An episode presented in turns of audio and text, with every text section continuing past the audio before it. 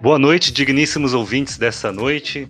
Bom dia, boa tarde, boa noite para quem estiver nos ouvindo nas plataformas que disponibilizamos nosso podcast. Sejam todos bem-vindos. No episódio de hoje, eu acredito que o convite foi feito pelo meu amigo Vini. Acredito que mais adequado seja que o querido Vini faça a apresentação da nossa convidada. Opa! A nossa convidada de hoje para o nosso décimo episódio é a doutora Ana Carolina Sekiyama, que é advogada, professora e influenciadora digital. Como de costume, no nosso podcast, toda terça-feira realizamos a nossa reunião preliminar com o convidado da semana, traçamos os assuntos, a pauta, na quinta-feira gravação ao vivo e durante a semana, o final de semana o episódio vai pro ar no, nas plataformas, YouTube e também vai estar disponível aqui na Twitch. Então, agradeço a doutora pelo convite, por aceitar o nosso convite, contar hoje um pouco aí dessa experiência como advogada, professora e influenciadora. Passo, passo para para a doutora Carol, do Jus Crime, para se apresentar e fazer as saudações. Boa noite, pessoal. Meu nome é Ana Carolina, sou advogada formada pela UEL. É, atualmente eu estou advogando, mas nos últimos quatro anos e meio, mais ou menos, eu fui parte da assessoria da doutora Zilda Romero na Sexta Vara Criminal. Trabalhei um tempinho no Ministério Público quando estava na graduação, então eu acabei passando por todos os campos aí, até que agora eu nessa aventura advocatícia, né? E, bom, é isso, eu sou advogada, eu presto concurso também. Meu objetivo principal é magistratura estadual. E de uns tempos para cá, eu venho dando aula para cursinho de carreira policial. Então, basicamente, eu tenho feito estes ramos de atuação, estudo para concurso, advogo e dou aula em cursinho. Já tem um tempinho também que eu comecei com um projeto no Instagram do Juscrime. É, no começo não tinha muita pretensão de crescer, de nem de divulgar, no começo era fechado até. Mas já faz uns anos, se eu não me engano, faz uns quatro anos mais ou menos, que eu iniciei lá no Instagram com essa ideia de transmitir conhecimento jurídico gratuito, né? E basicamente é isso. Tadinho, Bacana, bacana. É, Vini, passamos então para a primeira pergunta da pauta. Correto. Só tô fazendo uns, uns, ajustes aqui, por isso que eu tô um pouquinho travado. Deu um problema técnico aqui. Então, é, a Carol, eu conheci ela na Maria da Penha, né? Quando era assessora, fazia estágio de pós-graduação. E aí hoje tá como. Hoje é advogada, atua né, no direito criminal tá com um escritório também ali na, no, no fórum. E assim, como é que foi para você? É, já entrou na faculdade, falou, oh, eu quero ser advogada. Como é que foi o início da sua carreira? Bom, na verdade, não. Eu acabei meio que caindo de paraquedas na advocacia, né? Mas é, a questão de fazer direito veio muito cedo para mim. É, eu descobri que eu queria fazer direito, eu estava no colégio ainda. Eu era muito nerd na época, eu queria muito decidir muito cedo o que eu queria fazer. E aí, na época, eu estava lendo um livro escolar mesmo, e aí eu acabei me deparando com a carreira do Ministério Público na época, né? Questão de promotor de justiça, o que faz promotor de justiça.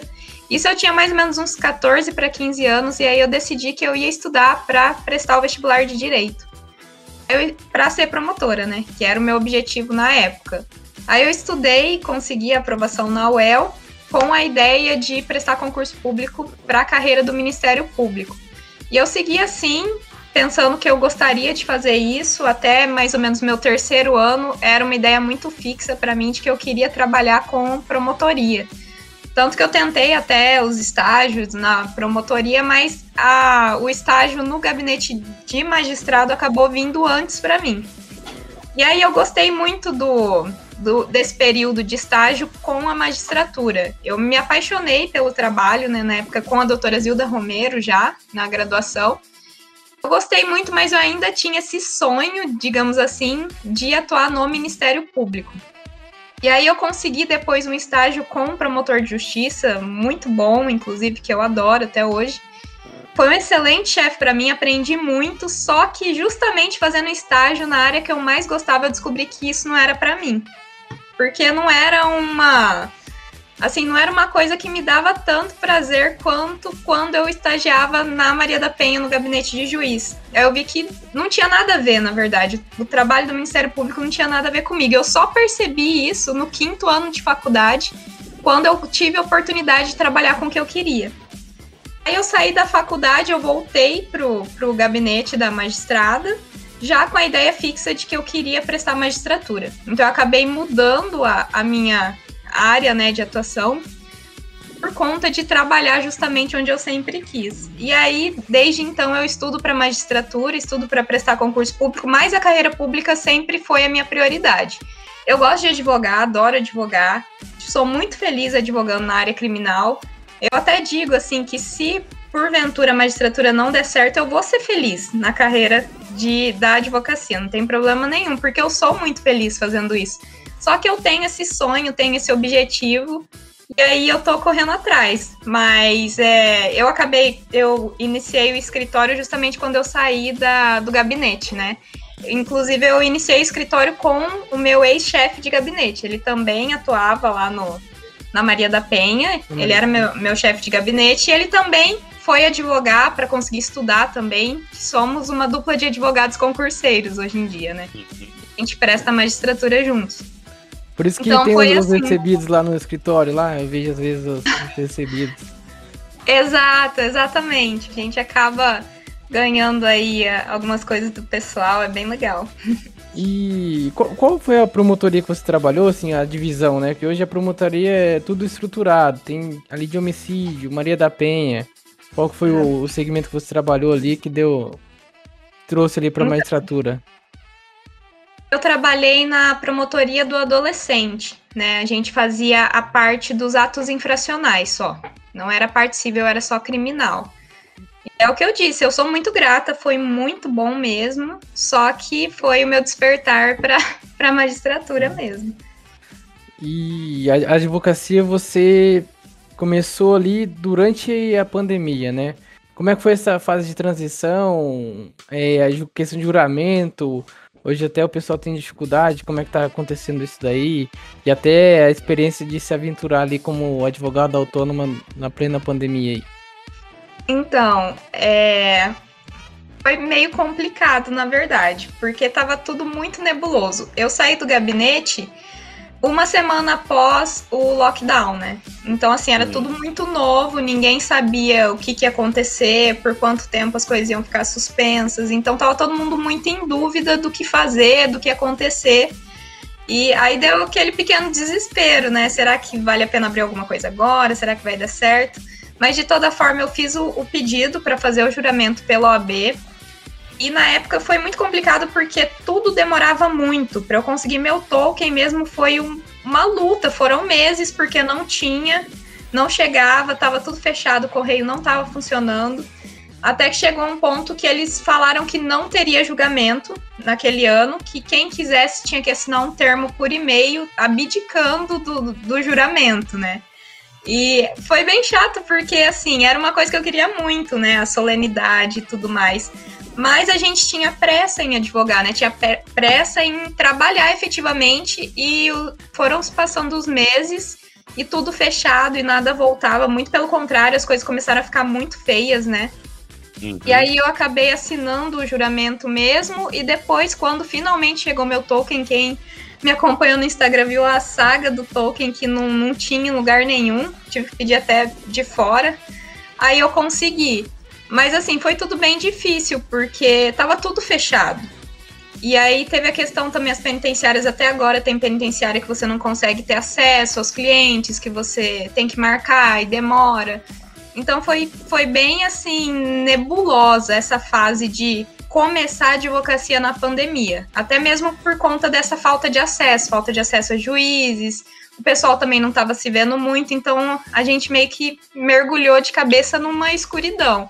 Eu tive sorte até que o meu sócio, ele já estava advogando. Ele saiu primeiro, antes de mim, do, do gabinete, então ele meio que me deu um norte de como de como atuar quando a gente fez a sociedade, né? Que eu comecei advogando sozinha, e aí mais para o fim do ano a gente efetivou a sociedade e aí ficou mais fácil. Mas até então eu estava bem perdida. É, mas assim, o que, que te motivou a, a sair do gabinete? A, a, ou foi algo assim decorrência, em decorrência da carreira do magistrado, ou, ou da magistrada no caso? Ou você, você tomou uma decisão, vou trabalhar como advogada? Hum. Como que foi isso daí? Ah, eu acho que foi um mix de várias coisas, sabe? Eu queria até continuar no gabinete, só que o meu contrato de estágio, que eu fiz o estágio de pós, uhum. acabando. E ao mesmo tempo, eu tinha visto meu sócio e algumas várias pessoas que tinham é, saído né, dessa questão de assessoria para conseguir estudar, para conseguir gerir o seu próprio tempo. Porque a assessoria é uma coisa que toma muito do seu tempo. É muito bom, você uhum. aprende muito, você acaba tendo, criando contatos e toda aquela coisa, mas suga muito a pessoa, sabe? Porque é dedicação total àquilo, né? Porque você precisa fazer a vara funcionar, precisa fazer girar. Então eu já tinha na minha cabeça, assim, meio que certo que haveria um momento em que eu precisava parar para focar na minha carreira, né? Não mais assessorando, mas sim para minha carreira de juíza. E eu acho que essa questão de do meu contrato acabar bem ali foi muito, foi um sinal muito claro para mim de que era hora de mudar os rumos, sabe? E durante a faculdade, até após, você chegou a, a fazer algum estágio, a ter contato com a carreira da advocacia ou buscou mais essas questões públicas, cargos públicos? Porque assim, quando eu estava na faculdade, né? Uhum. Eu pensei, vou fazer estágio em locais públicos, porque as oportunidades vêm de uma maneira diferente, né? Então, pensei, ah, não sei se eu passo em concurso público, então eu vou fazer estágio em carreira pública para aproveitar que estou na faculdade e conhecer um pouco essa área. Só que no quarto ano eu passei no concurso do TJ. Então, assim, eu saí, eu fazia estágio em, em locais públicos, Aí eu saí para estudar um pouco, para fazer uma TCC e tudo mais. E aí no, no, quarto ano, no final do quarto ano, prestei um concurso público do tribunal, acabei passando, saí da faculdade e deu o quê? Um ano mais ou menos eu fui convocado. Até eu acabei entrando, não gostei, fiquei pouco tempo tal, e, e eu peguei assim a coragem, o máximo de coragem que tinha e decidi advogar tem sido uma aventura, uma montanha russa desde então, né? Mas você chegou a ter esse contato com a advocacia ou não? Então, sim. O meu primeiro estágio, na verdade, foi em uma advocacia. É, eu não conhecia ninguém, na minha família não tem é, advogado, não tem ninguém da área. Realmente eu meio estava muito perdida, né? E aí eu vi uma oportunidade de estágio numa advocacia civil é, até bem famosa aqui na cidade, foi uma indicação de um amigo meu que trabalhou lá. Eu fui porque eu queria começar a fazer estágio, sabe? Queria pegar a prática mesmo que na faculdade a gente não consegue. E era uma advocacia muito boa, só que eu não gostei na época. Não sei se era por conta da matéria, era uma matéria civil e administrativo, né? E nessa, nessa época eu já estava me interessando um pouco mais por criminal. Eu já, já uhum. não gostava de civil, já, já era meio tortura para mim na, na UEL já. Então eu acabei não gostando, eu fiquei bem pouquinho. Inclusive eu saí de lá quase que direto pro fórum, assim. Porque eu abracei a oportunidade de aprender e tudo mais, mas assim que surgiu a oportunidade no TJ, eu já larguei e fui trabalhar no, no gabinete mesmo.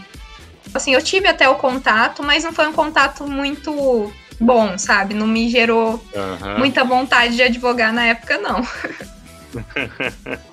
Entendi. Não, é porque a gente sempre fala na faculdade. É, acho que antes, logo após a Constituição, os cargos públicos não eram tão visados assim. Isso uhum. começou lá para a época de, dos anos 2000 para cá, que começou a ter uma visibilidade, o cargo público começou a ser uma questão mais elitizada, especialmente o supra-sumo da carreira jurídica, que é magistratura, Ministério Público e a advocacia, não seja Procuradoria Federal, Estadual ou uhum. Municipal. Né? Mas a advocacia ela tem um, um leque muito grande de exemplos que você, né? Ah, tem um episódio nosso que foi a Ana, ela também teve uma péssima experiência com o escritório de advocacia. Com o escritório lá, ela, claro que ela não pode contar muitos detalhes, mas só com um pouco que ela contou, ela já falou que não, isso daqui não, não é para mim. Hum. Mas, por exemplo, poucas são as pessoas que contam aquele sentimento do trabalho bem realizado, não só judicialmente, mas extrajudicialmente. Criminal não tem tanto extrajudicial, né? Mas hum. na parte civil você vai resolver alguns problemas. Eu atuo muito na área de, é, de direito público, então tem muitas vitórias que você alcança fora é, do radar do judiciário. Né? Então, é, são alguns pontos assim que a advocacia ela não, não, não divulga muito, vamos colocar assim, Sim. né? Eu acho que, que tem vi, a questão do. Tá... Perdão, Pode tem falar, a questão da, daquela questão do projeto pedagógico também, do, do estágio, né? Talvez isso influencie muito. Mas vamos lá, Vini. Né? Sobre a advocacia, tem, teve o GCE, que não é, ele foi um pouco, vamos dizer assim, um gentleman, porque ele não quis muito expor as coisas né, que passou por ele. Mas teve, é. tivemos é. o Thiago, que contou várias tretas aí, umas bem engraçadas, inclusive na área criminal. Mas a. Você não chegou a pegar nada assim, vamos dizer assim, fora do comum, ou alguns casos meio tabus, assim, não, né? Ah, yes. Criminal tem essas coisas, né? Criminal é sempre uma caixinha de surpresas, por isso que é tão divertido, né? É, eu acho que cada lugar tem muitas, muitas experiências diferentes, sabe? Cada estado.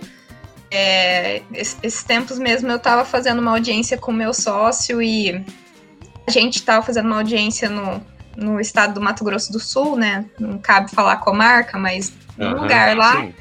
no interior. E a gente chegou assim no estilo Londrina, né? Cheio de tese para anular o processo na, na primeira audiência, para ter noção, o réu não tinha sido citado, né? Para quem não sabe, aquela notificação inicial essencial. Então a gente chegou com tudo isso, com toda essa bagagem, chegou lá e o juiz, tipo, meio que mandou um: quem manda aqui sou eu, aqui não tem dessa, entendeu? Vamos fazer audiência com citação, sem citação, sem defesa, sem nada, é isso aí. E nisso a gente vai aprendendo, né? Porque por mais que, que o meu sócio ele tenha mais tempo de experiência também, é igual ele falou. O criminal é uma caixinha de surpresas, porque assim como tem juiz que respeita né, todo o processo e tal, a gente encontra os xerifes no, no caminho que a gente gosta de chamar, né? Tanto é, promotor dependendo da comarca é até um pouco perigoso, né? Exatamente, é uma, uma coisa assim muito, muito doida. E aí a gente começou a aprender assim que existem lugares que você pode ter o maior conhecimento do mundo, a maior experiência do mundo que você senta também, né? Mas assim, no criminal a gente acaba pegando vários casos assim bem, bem chocantes, né? Tanto por a gente ter atuado na Vara Maria da Penha, que é uma vara de crime contra a mulher, crianças e idosos, a hum. gente é meio calejado, né? A gente tem assim Perde um é. pouco a sensibilidade em Exato. prol de uma certa objetividade. Uhum. Exatamente. O pessoal fala, ah, vocês são muito frios, mas não é questão de frieza, né? Porque a gente ainda tem a humanidade de, de saber o que, que é ruim, o que, que, o que, que dói, o que, que não dói, só que como a gente trabalhou é, como magistrado. É, então. É.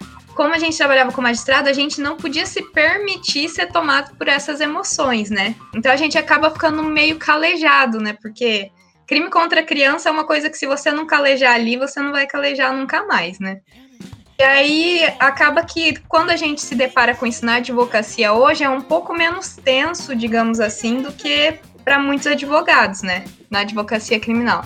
Mas sempre tem, sempre tem os casos esdrúxulos, é, principalmente nessa área de, de criança, às vezes com mulher, que a gente atua muito em Maria da Penha também, né? por conta da nossa atuação prévia na, com a juíza, o pessoal da Maria da Penha acaba procurando a gente, né? Pra gente atravessar lá os. É, eu lembro, eu trabalhei para criminal. como servidor? Como servidor? Como servidor. E eu lembro que é. eu fui registrar uma prova e a prova era um, uma saia infantil e um laudo. É, nem vou falar o, que tipo de laudo que é, mas era uma uhum. questão de abuso e aquilo foi extremamente chocante assim para mim. Eu fiquei chegava a tremer pela situação quando você vê pela primeira vez, porque foi a primeira vez que que logo que eu entrei, então foi um impacto para mim. Aí depois uhum. se acostuma, por exemplo, ah, mais uma faca com sangue com laudo aqui, com sangue humano e tal, não sei o que. Ah, mais uma lá entre as várias que tem. Mais uma arma de fogo apreendida que você vai ter que registrar, botar no saquinho, tudo bonitinho, número dos autos e botar no cofre. É, ah, é, e, e, é um, e, é um, objeto que foi utilizado para um homicídio.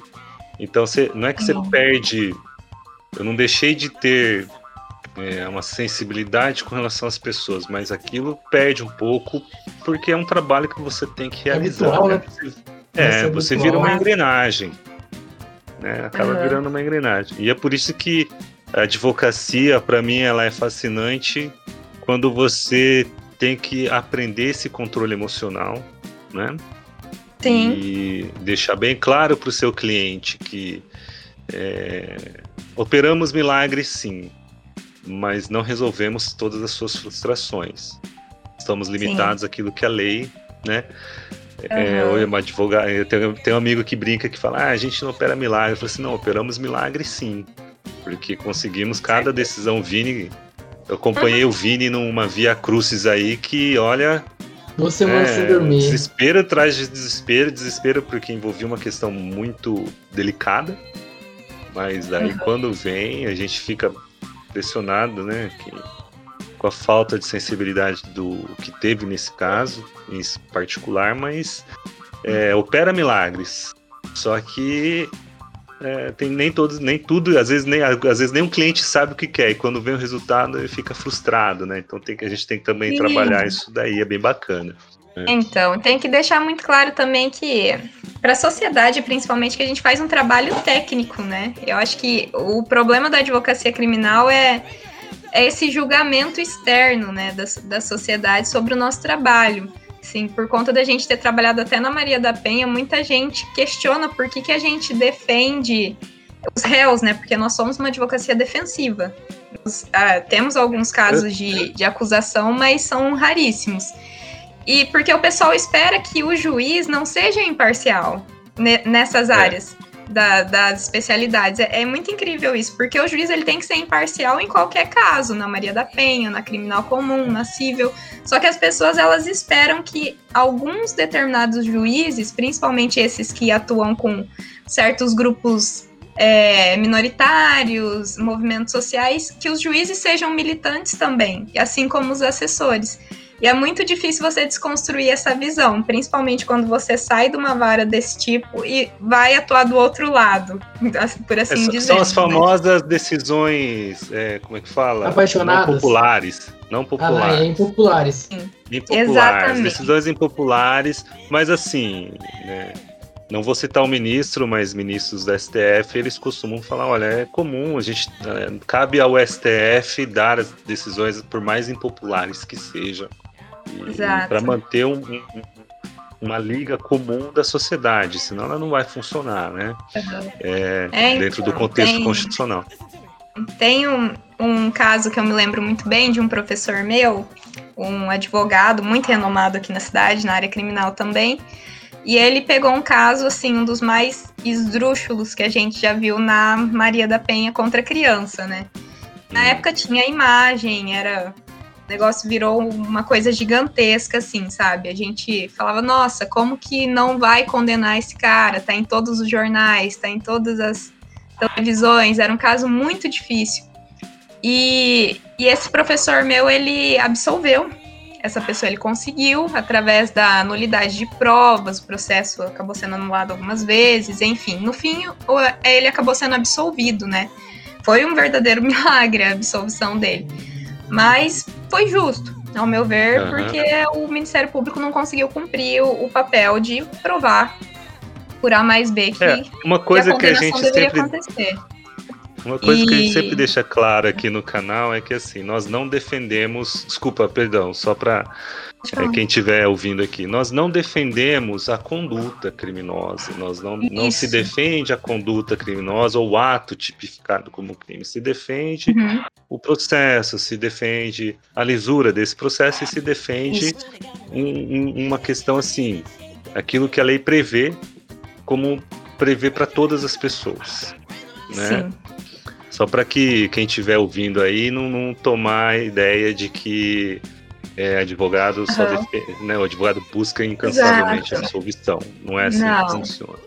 Então, não, e nesse só caso. abrir um parênteses fechando aqui.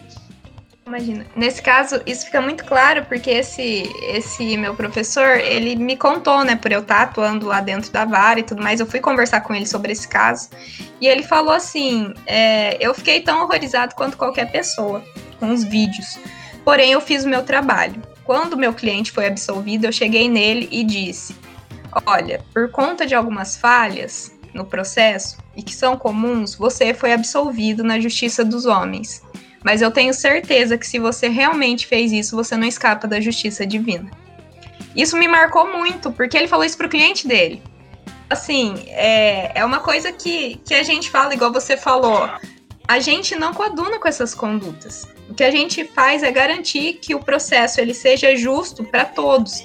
E muitas vezes as pessoas falam, Ai, mas qual o problema de ser injusto para fulano que fez uma coisa tão horrível? O problema é que isso vira uma bola de neve, né? Se isso é injusto para uma pessoa que a sociedade pensa que merece, talvez amanhã uma pessoa que não mereça uma condenação seja condenada de forma errada. E a gente sabe que isso acontece muito. Então, eu acho que o papel da advocacia ela também, também é isso. Eu tento falar muito disso no Jus Crime. Porque vira e mexe eu recebo mensagens desse tipo, sabe? De principalmente quando eu toco em temas sensíveis, principalmente quando eu falo de Maria da Penha, porque eu sou uma, uma grande crítica da, das deficiências da lei. Não digo da lei em si, a lei é ótima, mas da aplicabilidade da lei, né? Então, como eu vi isso de perto, eu sei onde está o defeito. E toda vez que eu falo disso, por mais que eu tente falar disso de uma forma sensível, chega uma enxurrada de pessoas, principalmente leigos, né, que falam é um absurdo você criticar a Lei Maria da Penha, é um absurdo você criticar isso e aquilo. Então, uma coisa que eu tento falar na linguagem mais acessível possível no, no Juscrime para que as pessoas entendam a importância de se seguir o processo penal, a importância das consequências disso, né? Porque eu acho que isso é importante ressaltar, porque senão parece que a gente só defende bandido, assim, né? Literalmente falando. É, não é então, esse o nosso não é, trabalho. Não é a conduta, não é assim que funciona. Não, a gente defende o sistema justo, né? Não o, o indivíduo em si. Acho que um caso aí que deu um pouquinho de repercussão também, falando de Maria da Penha, é, tipo, falar de modo curto para não estender muito e não atrapalhar a, a, continuidade, mas é o da Mariana Ferrer, né? É, que deu intercept. Legal na, na advocacia que que assim, parece quanto mais eu atuo na advocacia, mais eu quero ser juíza, porque eu vejo tanta coisa errada acontecendo no judiciário, eu vejo tanto problema, tanta deficiência, igual eu falei desse processo que foi negado tudo pra gente, era o, os direitos básicos do cliente foram negados assim pelo juiz que a gente brincou que era um xerife. Eu vejo tanta coisa errada que eu tenho muita vontade de ser juíza para fazer as coisas darem certo, nem que seja naquele micro-universo daquela comarca, mas eu acho assim que a advocacia por mais que eu goste muito da advocacia, ela me dá muita força para seguir o meu objetivo maior. Eu vejo isso muito pela minha ex-chefe também, porque ela advogou muitos anos antes de ser juíza. E claro, não tirando o mérito de, de pessoas que passaram direto, que eu sei que tem muito juiz muito bom aqui em Londrina que não teve também a prática, né, que conseguiu passar direto, mas eu sentia nela, na minha ex-chefe, que tinha advogado por anos que ela tinha uma sensibilidade maior com essa questão da advocacia. Ela se colocava no lugar do advogado. Então, até por isso eu não fico assim frustrada. O pessoal fala, ah, você não fica frustrada de, de advogar e talvez advogar muitos anos até passar. Eu falo, jamais. Eu acho que tudo isso é, é uma carga de experiência que vai me tornar uma profissional muito melhor quando eu finalmente conseguir alcançar o que eu quero. Eu acho que tudo isso acaba se somando, né? Nada acaba sendo prejudicial, muito pelo contrário. Ô, Vini, Oi. Você queria. Não sei se você queria fazer alguma pergunta. Uh, não, não. Uh, só falar do, do caso da Mariana Ferrer, que teve aquele. Por, eh, por exemplo, assim, entrou um pouco no, no, na Maria da Penha, aí o uhum. Intercept começou a lançar notícias sobre isso, um pouco culposo. E aí, quem não tá habituado no. Não tô no... conseguindo ouvir ele. Ixi, Vini, o que tá acontecendo? Hoje a conexão que tá, tá difícil, hein? Deixa eu. então, mas assim, a ideia, por exemplo, uma ideia que eu sempre coloco para as pessoas dessa questão da, da para dar uma respirada no judiciário é a questão do quinto constitucional, né? Uhum. É, a participação da, de advogados com notório saber jurídico, compor o colegiado e é justamente na hora de revisar as decisões que então acredito que tenha essa. É o sistema, é assim que funciona, né? No sentido de, de, de evitar. Hoje o que temos é isso, no sentido de evitar que seja colocada uma decisão de uma visão unilateral, né? Uhum. Não, não, não querendo dizer que o juiz não, não tenha a capacidade de compreender o mundo né? É, dentro do seu gabinete, até porque, por princípio, por força de princípio, ele é inerte. Né? Somente uhum. quando ele é provocado, apresentadas provas em que estejam no processo, tenham passado pelo crivo do contraditório, no sentido de que a prova está lá, pode ser constatada, pode ser combatida, e aí a partir disso ele vai fazer a defesa. Esse sistema eh, tem, tem, tem eu sei que tem doutrinadores que criticam que isso tem que ser muito além. Vide Lava Jato, que tá um, um voltou a ser polêmico, né? A discussão é. Lava, da Lava Jato, voltou a ser polêmica agora na atuação das nulidades processuais, que há tempos muitos advogados já falavam que eram discutíveis eram condutas uhum. discutíveis e que a STF veio e deu uma resposta. Não, não era discutível, era nulo mesmo, né? Chegaram a esta conclusão. É, é, e, a, e, a, nossa cultura da prisão também é, é uma coisa muito complicada, né? Porque é, eu tenho casos de clientes que estão presos há quatro meses pelo furto de uma escada de 60 reais, que é matéria pacificada, né? Que é insignificante. E a gente vai lá, a gente apresenta uma lista de julgados que diz que é insignificante o, o furto de uma coisa menor que 10% do salário mínimo, se é, não me engano. Até imagino que o juiz vai colocar lá que por uma questão de ordem pública. Então ordem pública é a palavra mágica, né? Então, assim, a gente fica meio. A advocacia tem disso, né? A gente tá indo pro STJ, para as instâncias superiores, mas como falar isso lá para o seu cliente que está quatro meses preso, que a gente está levando ele para o STJ para discutir aquela escadinha de dois degraus que dizem que ele furtou? mas é, é advocacia, né? Feliz ou infelizmente, a gente acaba tendo que, que lutar por isso, que chegar lá em cima. E esses dias eu vi também o STF julgou insignificante o furto de um pacote de bolacha de 1,99 a gente pensa, o processo que chega no STF para que eles digam que um, um pacote de bolacha de R$ 1,99 não é motivo para a pessoa estar tá presa, uma pessoa com fome, um morador de rua, a gente começa a pensar o que está acontecendo, né? O que está acontecendo com o nosso país, com o nosso judiciário? E aí que dá mais vontade mesmo de atuar, de tentar entrar nesse meio para tentar fazer alguma diferença, por mínima que seja, né? Uhum. Alô, Só para quem está nos áudio? ouvindo aqui, voltou, voltou, Vini. Seja bem-vindo. é, só para quem está nos ouvindo aqui, é o seguinte, ó.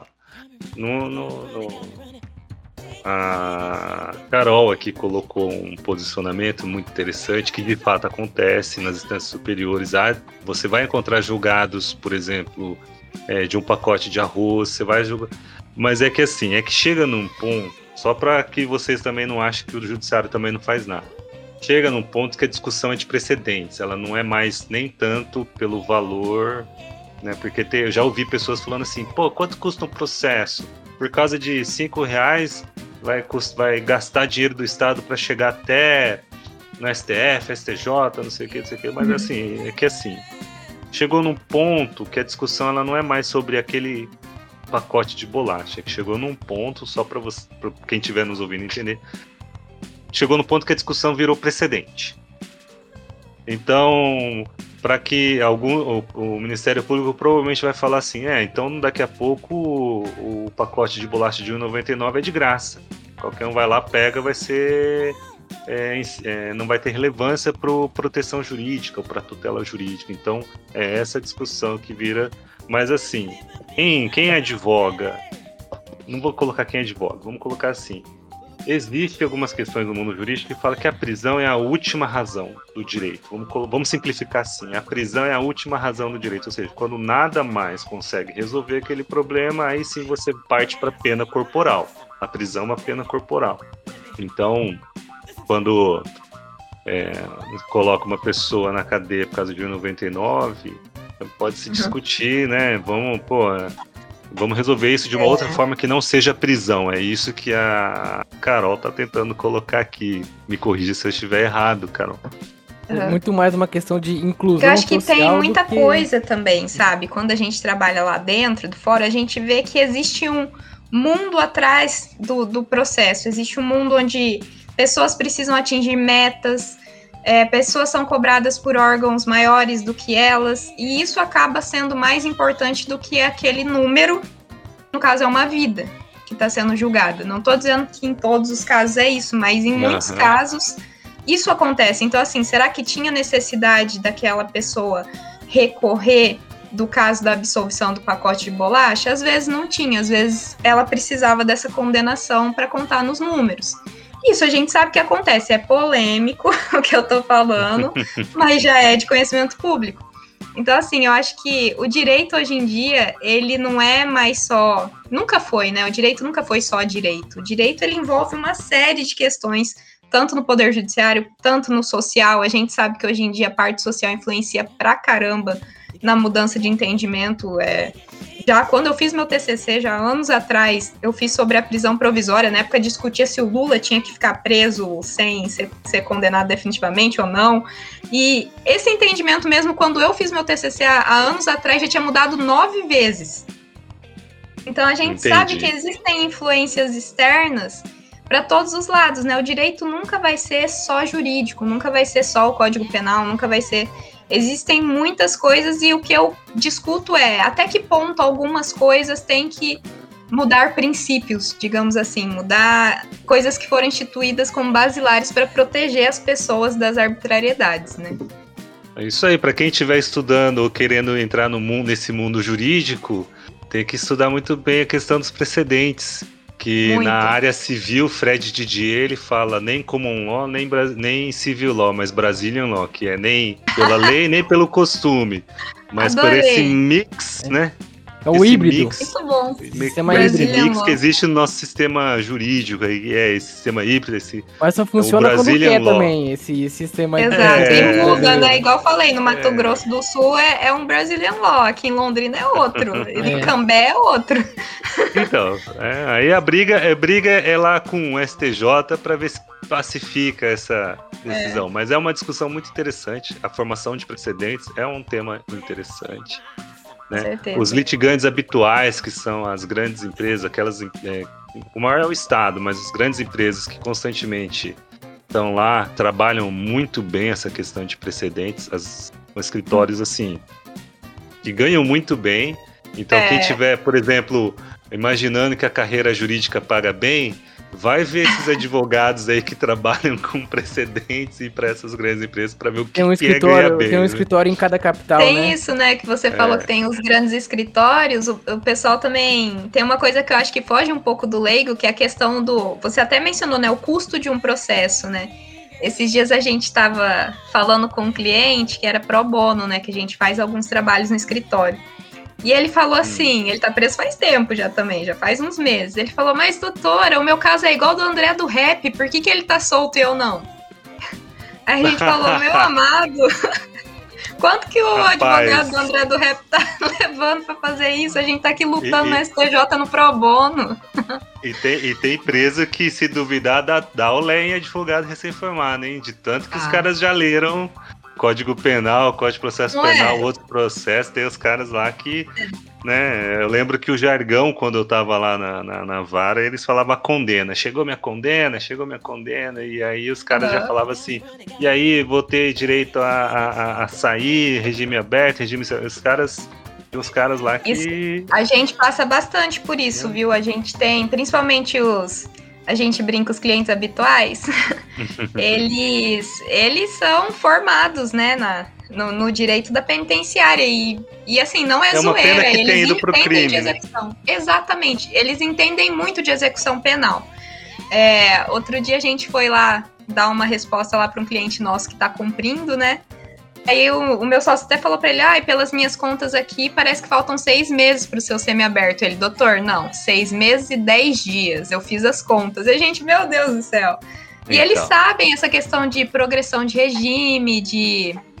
Eles sabem certinho, sabe muito que mais, que sabe mais que muito advogado por aí, mas é aquela questão, né? A habitualidade acaba ensinando alguma coisa também, né? Vamos lá, Vini, Quer Você passar pro, mais? pro item 2? pode mandar bala. Vou passar pro item 2 Não consigo ouvir o Vini, aí você vai ter que me falar, Lai. Ué, Vini, Ixi, ô, ô Lai, acho que eu tenho que passar a bola pra pra você aí enquanto eu tentar arrumar aqui. tá, eu vou ter... Vai, Vini, arruma aí. Vai, vai no pra pauta É. 2. que eu vou- deixa eu ver Te- aqui teve eu- alguma teve alguma interação na, na, na- na social, no Twitch? O pessoal tá mandando uma pergunta, alguma coisa? Ixi, o Vini caiu. Não, não cai não. Ô, ô Lai, te- teve sim. Opa, só um pouquinho aqui, ó. É... Tá ouvindo? Tá conseguindo ouvir agora?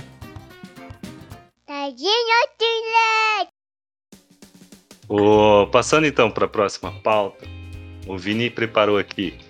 E além de advogar, né? Você dá aula em cursos preparatórios, como você falou aqui no, no, no começo, né? E Aham. como que você ingressou nesse universo aí de dar aula? Foi através do Instagram. Porque foi assim, eu comecei o Jus Crime, igual eu falei, sem pretensão de crescer, de, de postar. Na verdade, eu fiz o Jus Crime para eu conseguir ter um tempo útil na internet. Porque no meu Uhum. perfil pessoal, por mais que eu seguisse coisa de direito, sempre tinha muita coisa que acabava, né, aquela coisa que acaba atrapalhando. Então, eu fiz o Jus Crime inicialmente para eu seguir perfis jurídicos e conseguir estudar do meu tempo no Instagram. E aí eu comecei a postar coisas inicialmente da Maria da Penha, algumas curiosidades, algumas dicas de procedimentos, até mesmo para outros advogados, como facilitar o acesso à vara, essas coisas, e começou a crescer. E aí, com o tempo, eu tinha muita vergonha no começo, eu falava, nossa, todo mundo vai me zoar, vai achar feio, não sei o quê. Mas aí, com o tempo, eu fui conhecendo mais esse universo dos studygrams que eles falam, né? Que eu não conhecia até então. Durante a minha graduação, infelizmente, eu não tive contato com esse tipo de, de conteúdo no Instagram. Eu achei Uhum. super legal quando eu vi que existiam várias pessoas, principalmente pessoal que presta concurso, professores que tinham esse modelo de Instagram. E aí lá eu comecei a postar algumas aulas, alguns IGTVs. É, eu fiz algumas lives até, mas as lives vieram mais agora na pandemia, mas antes eu postava alguns IGTVs rápidos, assim, falando de determinados assuntos que o pessoal queria saber. No começo foi mais de Maria da Penha também, que eu ainda trabalhava na Vara Maria da Penha, postei sobre medida protetiva, é, algumas coisas tanto pro lado das mulheres quanto pro lado da advocacia. E aí, a partir disso, chegou determinado momento que alguns cursinhos começaram a me seguir e eu já tinha muita vontade de dar aula. Tanto que o IGTV eu fazia mesmo para eu treinar oratória, para eu treinar como fazer mesmo na prática. E nisso, a- alguns cursinhos entraram em contato comigo, falaram que gostaram dos vídeos e perguntaram se eu não queria dar aula. No começo eu fiquei meio com medo, ressabiada e tudo mais, mas assim, como acabou é, mais de uma pessoa veio falar e tudo mais, eu acabei topando fazer uma experiência no, no primeiro cursinho que eu dei aula, que foi o curso Norte aqui de Londrina, que era Uhum. voltado para a carreira policial. Eu não sabia se ia dar certo porque era uma carreira totalmente aleatória ao que eu estava acostumada a estudar. Só quando eu peguei o edital eu vi que tinha muitas matérias em comum. E, e aí eu comecei a dar aula para esse público especificamente e eu adorei, eu gostei muito, muito mesmo. Tanto que hoje em dia eu só dou aula mesmo para carreira policial. E foi muito legal, foi muito bom e eu vi que é um trabalho útil também, porque querendo ou não, essas pessoas elas têm interesse em saber de direito, porque ninguém leva o direito para os policiais. Muita gente cobra isso deles. O pessoal cobra que o policial tem que saber como proceder, tem que saber fazer busca e apreensão, tem que saber quando atirar, quando não atirar, mas ninguém ensina isso para eles. É, é, só aquele trabalho teórico, é aquela coisa maçante para passar no, no, no concurso e depois acaba. E aí eu vi nisso também uma oportunidade de levar um pouco mais da prática do, do direito para eles e deu muito certo, assim, o, o resultado foi muito positivo, o pessoal gostou. Eu tento levar o máximo de prática para eles, levar caso, é, levar mesmo aqueles erros cra crassos de policiais mesmo para eles verem e, e para a gente discutir em sala. E acabou dando super certo. E atualmente eu tô, tô dando aula para GM, PC e PM, né? É o pessoal que está prestando as provas, né? E é uhum. muito legal, eu gosto muito. Eu tenho o objetivo de seguir na, na carreira acadêmica, tentar futuramente dar aula em universidade, mas daí é um, tem uns requisitos um pouco mais chatos, né, para entrar na universidade. Tem a questão do mestrado, de uma especialização maior. Mas foi assim, foi pelo Instagram totalmente. É, foi Voltou, postando lá despretensiosamente, o pessoal começou a ver e chamar. Alô, estão me ouvindo? Oi, Vini, eu tô te ouvindo. Voltou? Olai, você vai ter que co conduzir aí porque eu tô sem, sem som. Mas, Vini, você, como, como assim? Que esquisito. Eu, eu saí, entrei. Mas tem que traduzir pra mim, que eu não escuto nada. Ué. Então tá. É... Tem uma pergunta aqui que assim, o qual que você prefere, o virtual ou presencial para aula? Mas eu acho que você está mais no, está atuando no virtual agora, né? No EAD. Então, é, na verdade foi foi bem, como que eu posso dizer, foi bem bem doida essa pandemia, porque os cursinhos eles não pararam presencial durante um bom tempo. Então tava hum. tudo fechado, escola fechada, mas cursinho tinha permissão. Então, durante um bom tempo na pandemia, eu dei as minhas aulas presenciais, mesmo com máscara, seguindo as recomendações, né? Mas tinha essa autorização. Aí teve um tempo que, que não podia mais, que daí eles vetaram o cursinho e os cursinhos fecharam. E aí retornaram há, um certo tempo com o online, mas não são todas as escolas, né? Porque uhum. eu acredito que um online para cursinho especificamente é muito prejudicial. Muito, muito, muito. Principalmente para o direito, que é uma matéria que é, a minha área, a área da carreira policial dos meus alunos, eles não estão afetos a isso, eles não fizeram faculdade de direito. Então eu preciso desse contato com eles para fazer eles se sentirem à vontade para me perguntarem as coisas. E eu não tenho isso no online. Não tenho, não entendi, tenho de jeito nenhum. Então eu prefiro mil vezes o presencial. Porque eu sinto que no online, não sei se é uma, uma coisa do direito ou se nas outras matérias isso também acontece, eu não consigo puxar esses alunos e aí eu sinto que eles estão perdendo muita coisa que eles poderiam obter no presencial. É, eu nunca, nas oportunidades que eu tive de dar aula, eu dei, cheguei a dar aula num cursinho para exame da ordem e uhum. dei três aulas na pós de comunicação sobre ética na relação, ética na comunicação nas relações de consumo. E todas uhum. elas foram presenciais.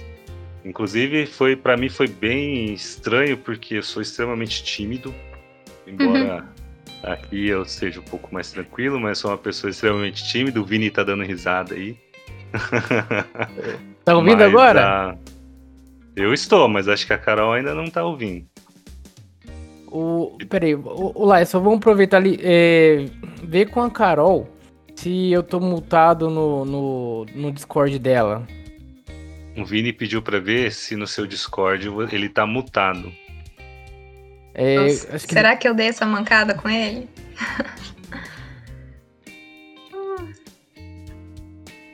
Como que eu descubro isso? Eu não mexi em nada. No, no canto direito ou esquerdo ali tem, tem os, os participantes. E eu aí... acho que não, Vini.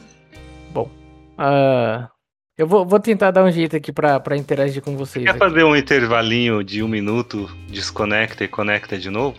Eu desconectar e aí a gente já entra. É, não, eu fico conectado aqui e aí você desconecta e entra de novo. O Vini põe, põe na, na, na espera de novo, Vini, na tela inicial no ao vivo, só para oh. fazer esse procedimento e voltar, hein? Ok. Então eu, eu desconecto, então. É, só um pouquinho, vamos ver se o Vini consegue. Tá. Pode okay. ser, Vini? Retornou, retornou, Vini? Retornou. Então, pessoal, desculpa pelo probleminha técnico aqui. tá pegando eco aí, Vini. Vamos lá, aproveitando que então que o Vini voltou, então vamos ouvir a voz do Vini agora, Vini. Pode dar continuidade aí na pauta.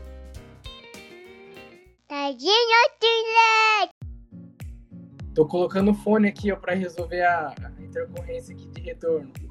Hoje foi difícil, mas aí, primeira primeira falha técnica do podcast. Então tá, Vou, vamos partir para o ponto 3 aqui, que a Carol já até falou para gente, deu uma explicada sobre como surgiu a carreira de influenciadora digital. É... Então, assim, hoje a Carol, a nossa convidada, está com um canal grande no Instagram, tem bastante interação, teve bastante participação nas caixinhas de, de pergunta como é que surgiu essa ideia, Jus Crime? De onde que veio a ideia do Jus Crime? Então, a ideia você diz do nome? Isso. Então, foi bem, bem tosco, na verdade, porque eu pensei assim, eu tava pensando, não ia pôr meu nome, né? Eu não queria pôr nada relacionado assim a, diretamente a mim, até porque no começo o canal era anônimo. Acho que eu nem mencionei isso, né? Tanto que era, não era minha foto. Hoje acho que tá com a minha foto, mas demorou anos pra eu ter coragem de colocar minha cara lá. Mas era anônimo o canal, então eu não queria pôr meu nome, não queria me identificar. Eu queria só soltar informação e, e que a galera participasse. Aí tinha que ser uma coisa assim de direito. Aí eu achava tão legal a questão da ideia do Jus Brasil, tinha umas outras coisas também que usavam o Jus, que traz essa ideia de direito. E como eu falo de criminal, Aí eu coloquei crime, jus crime, para ficar um negócio assim, direito criminal, sabe? E tinha uma sonoridade boa quando falava, é uma coisa fácil de decorar. Tem um pessoal que lá que me chama de Jus Crime. Teve uma amiga que brincou na caixinha de pergunta que tem um pessoal que me chama de Ju ou Jus. tipo, não fala Carol, falou Jus, me ajuda com tal coisa, não sei o quê.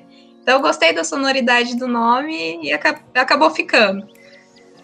É, é uma coisa que pega mesmo. A gente começou o podcast aqui com o nome traduzindo o direito. Aí, tipo, uhum. não, dava, não dava liga. É o nome que a gente gosta, é o nome original. Aí a gente começou encurtando. Daí acho que ficou. Como é que é, Lai? É... Todd, podcast Todd.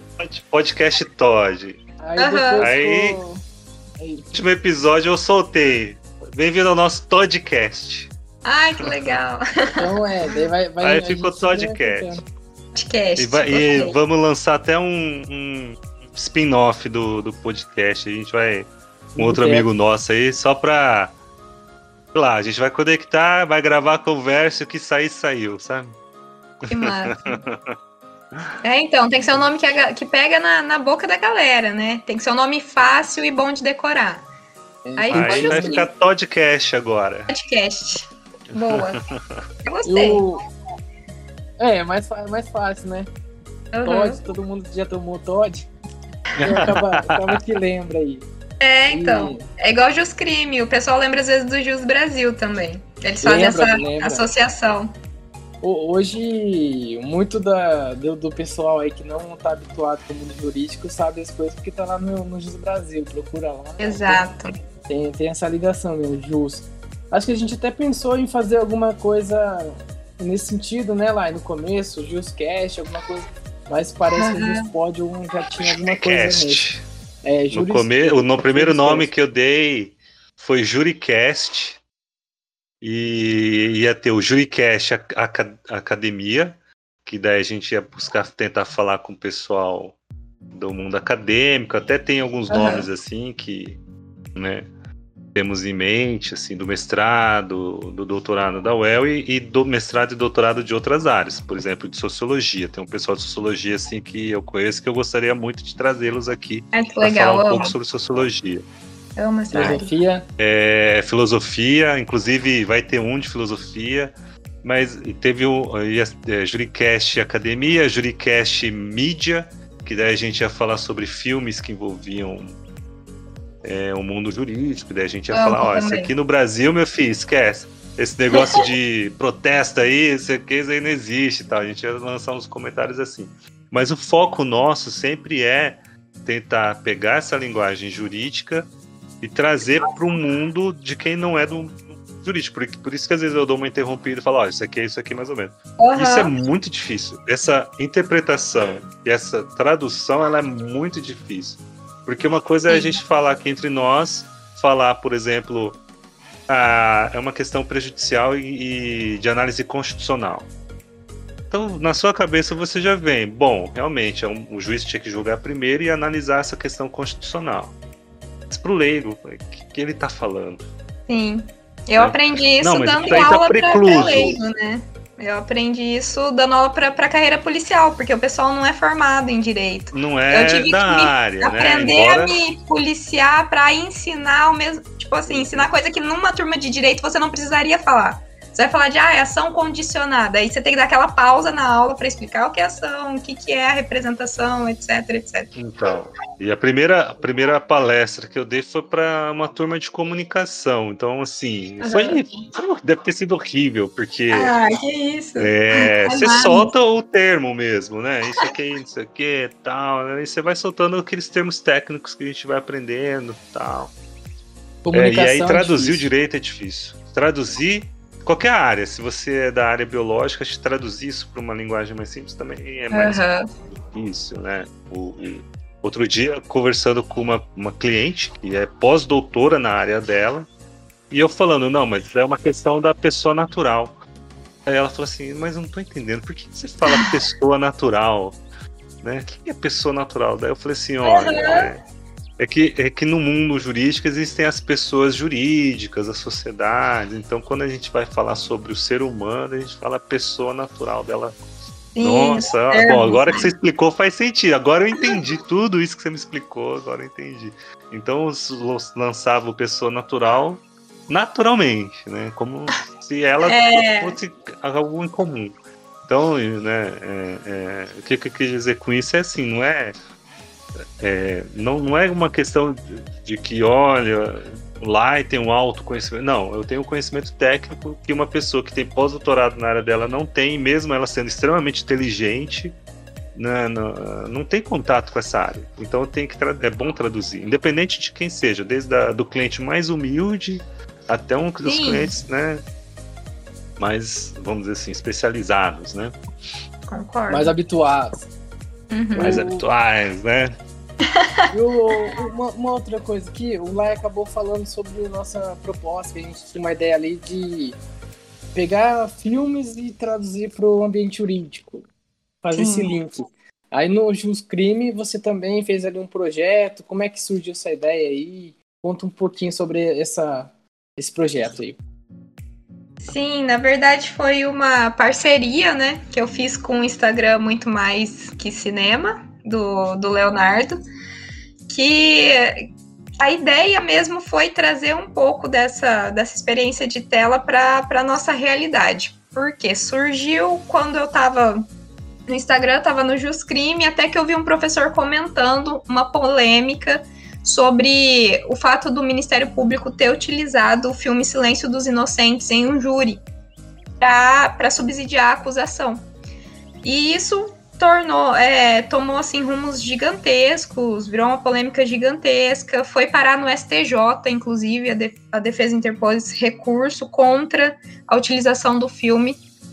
E porque querendo ou não, eu acredito que gere uma certa influência na nos vereditos, isso em qualquer qualquer audiência, qualquer audiência você que você colocar um filme, seja do que for, se tiver a ver com a matéria, vai gerar uma certa influência.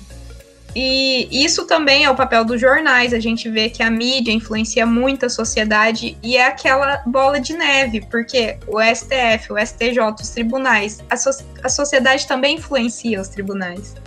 É, por, por isso que muda tanto. Então você é, vê nesse que. Nesse ponto eu recomendo a leitura do Daniel Kahneman, Rápido e Devagar. Então. que trata sobre essa influência. Então, então você vê que nada tá desconectado. É o que eu falei, o direito nunca é só direito, né? Nada tá desconectado, tudo tá conectado. E aí eu vi, eu li, né, sobre, sobre a questão do Ministério Público ter exibido esse filme e o STJ, ele julgou totalmente é, improcedente o recurso. Ele, ele afastou a nulidade e disse: não, tá tudo bem exibir o filme, tá tudo bem. Porque não vai contra né, as diretrizes, o CPP, não tem a ver com a matéria, então, assim, processualmente falando, são coisas separadas, então pode ser utilizado. E eu achei muito Como interessante. Tinha, tinha relevância? Objeto de prova? Qual a controvérsia, então, a relevância? É mais então, roubou, eu como advogada, ele roubou os DVDs do filme. O que aconteceu? Então. Roubou os DVDs do filme e, e, e, o outro ficou bravo e cometeu um homicídio? O que que era?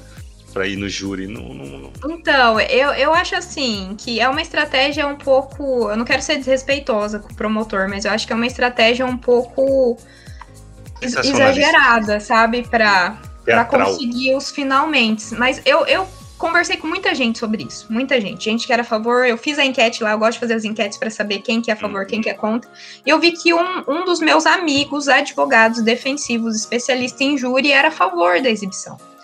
E aí... É, porque ele também pode usar, né? Exatamente. Ele vai poder usar, já que, tem um precedente gente... da STJ, Exatamente. ele também vai usar. É, só que a gente entrou nessa questão de até que ponto existe a plenitude de defesa dentro de um júri, porque ao mesmo tempo que foi julgado essa questão de MP pode usar silêncio dos inocentes num caso de homicídio, também foi julgada aquela outra questão super polêmica de é proibida a utilização de legítima defesa da honra pela defesa no júri. Então a gente vê que enquanto a defesa está sendo podada de certa forma, o MP não está sendo tão podado assim. Então virou uma polêmica muito grande, né, sobre isso. E aí eu achei interessante falar sobre isso porque existem muitas visões e, e, existem coisas assim que a gente não imagina que as pessoas que são mais especializadas vão falar. Por exemplo, eu não imaginava que esse meu amigo seria a favor. Aí eu conversei com, com o o dono do perfil do Muito Mais Que Cinema, né, que é o Leonardo. Ele é da área de ciências sociais, é uma área, não é da área jurídica, mas ele escreve muito, muito bem sobre temas jurídicos também pela ótica social, das ciências uhum. sociais, sabe? É muito bem embasado. É, é, todos os escritos dele são sensacionais. Eu falei, contei para ele o caso, ele achou super interessante também. E a gente resolveu mostrar também um pouco do outro lado, porque o Silêncio dos Inocentes você assiste é, não tem como você, como jurado, não, não querer que, que aquela pessoa que fez alguma coisa sequer parecida com o, com o autor do filme não, não pegue prisão perpétua, sabe? Então, assim, uhum. existe essa certa influência. Eu falei, então vamos falar um pouco de filmes que falam sobre justiça, sobre injustiça, sobre a outra parte também?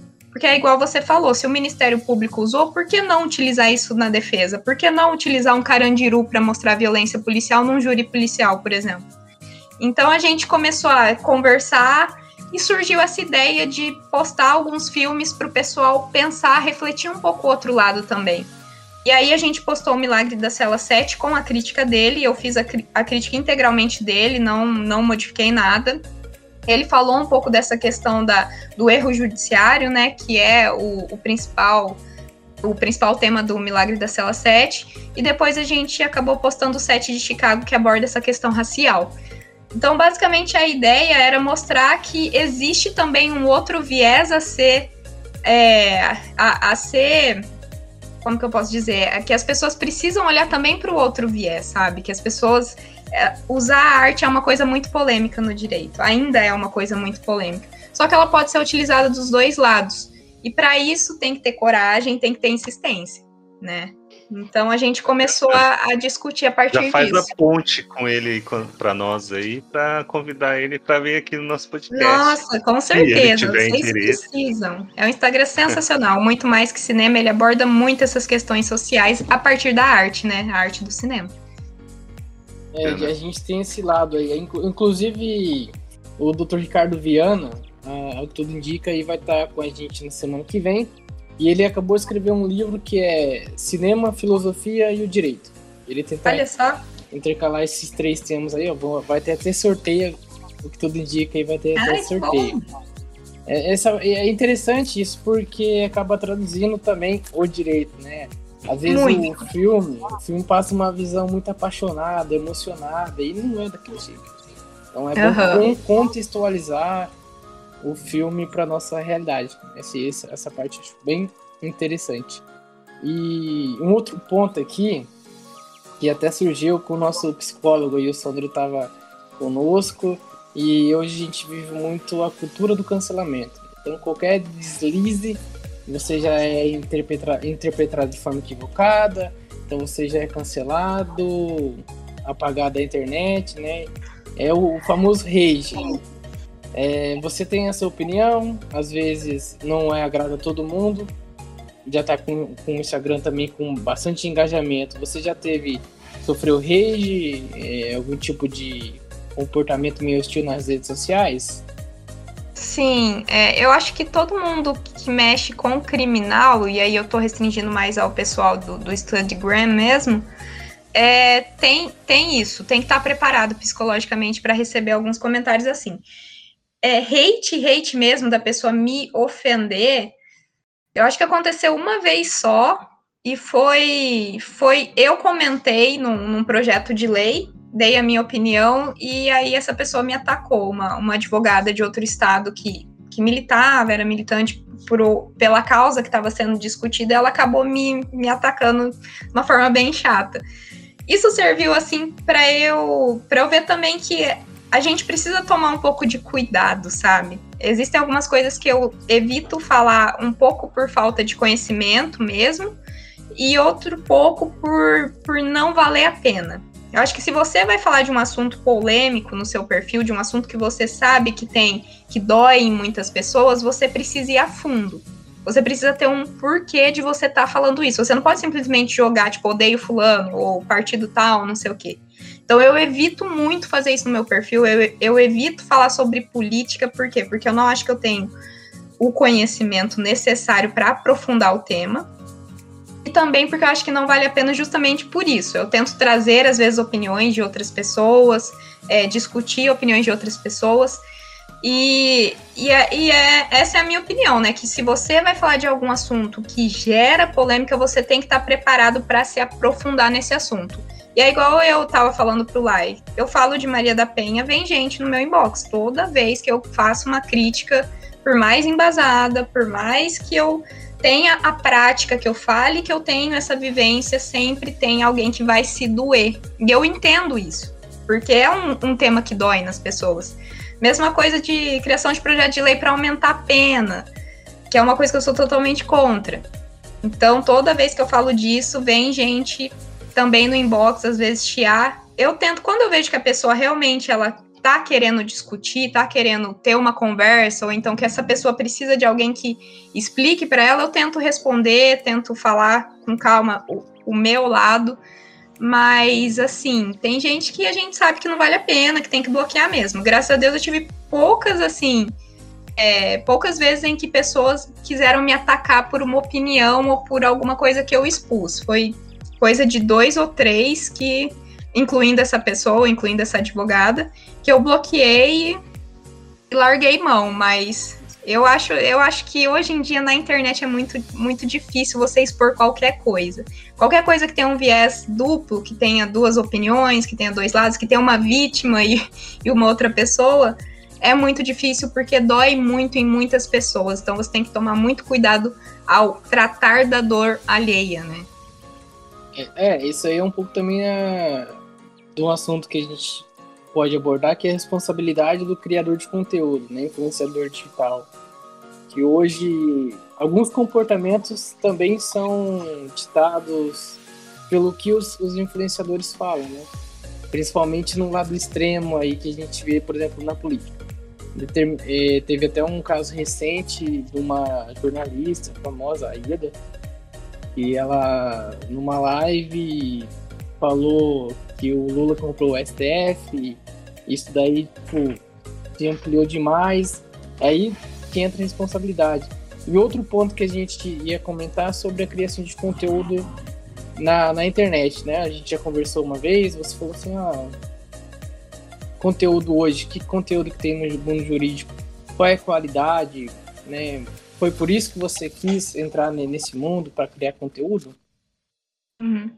Também, também, é o que eu falei. É, quando eu descobri que existe um mundo de, de pessoas trocando conhecimento sério, eu fiquei muito animada de fazer parte desse mundo, sabe? De querer contribuir com alguma coisa também, querer contribuir com o que eu sei, principalmente na questão prática do que eu vivi dentro do meu trabalho.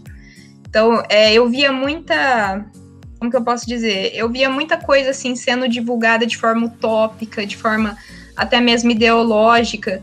E, eu precisava desmistificar isso, porque sabe, tava preso aqui dentro esse negócio de, ah, é tudo lindo, movimento social e não sei o que, e tudo funciona, e a delegacia da mulher é a melhor coisa do mundo, e não sei o que. Eu precisava informar as pessoas também do mundo jurídico, sabe? Porque eu, por exemplo, eu sou advogada criminalista, meu sócio é criminal e tributário.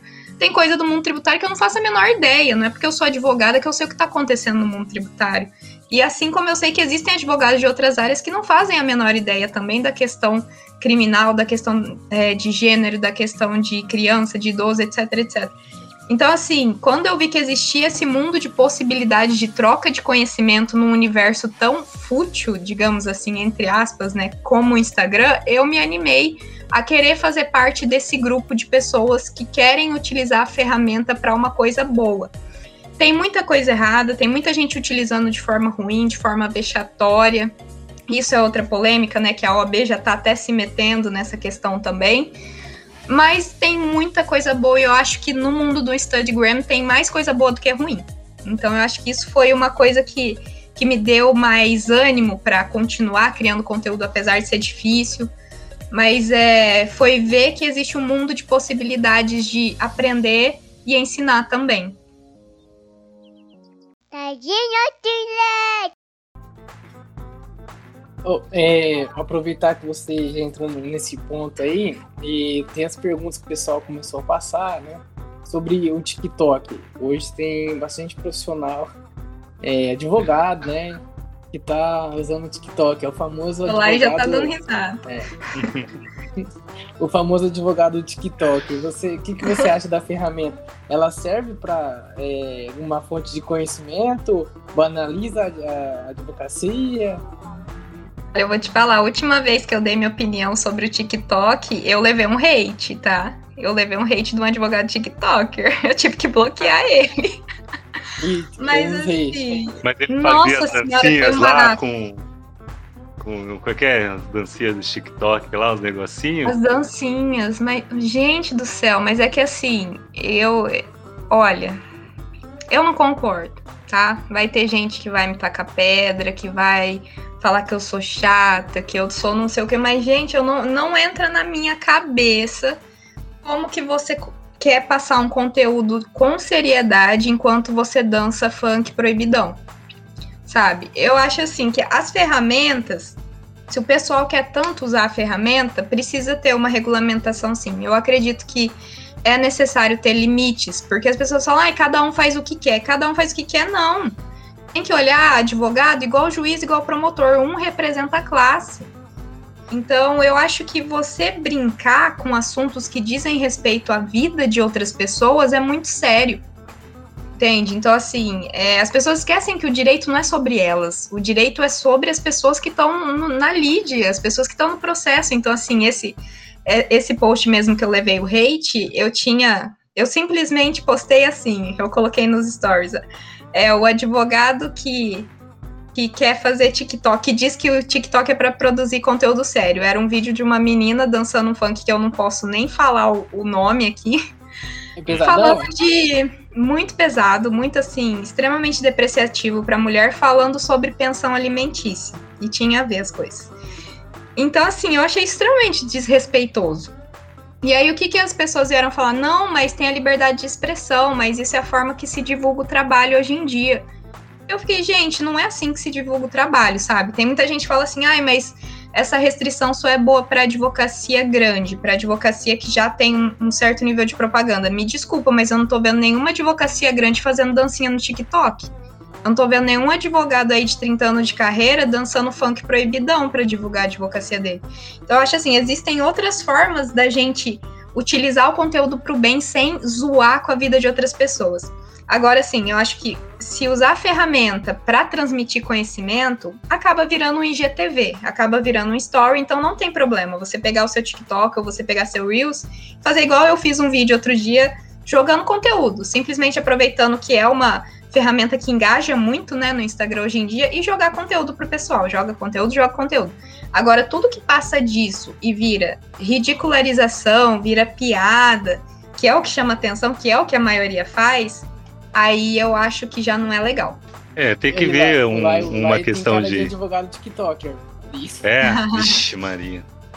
Não sei nem o que, que é Reels, nem o que, que é IGTV sim, porque a gente fez lá na comissão, mas Reels, essas coisas eu não manjo não. Preciso aprender, inclusive, porque, de acordo com o Thiago, o treteiro lá, nosso amigo treteiro, é esse é o futuro, também. né?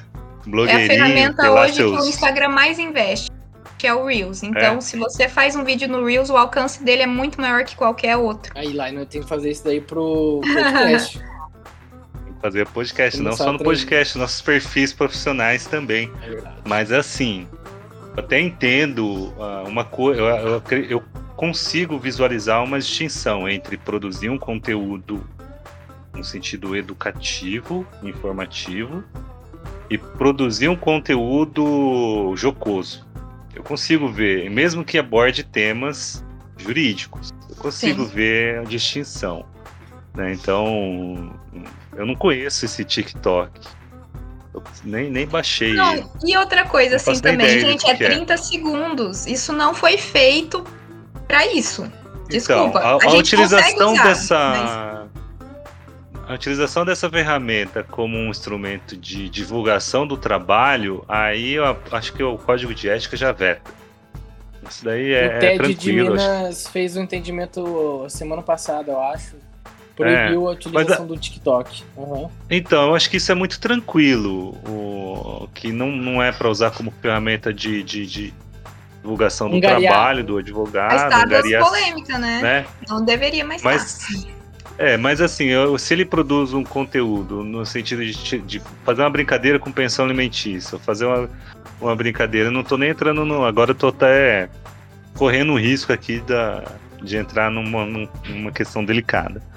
Não, não tirando sarro da, da, de quem, da importância da pensão alimentícia, mas tirando sarro de como ela é utilizada, como ela é vista no meio cultural. Que isso é o humor.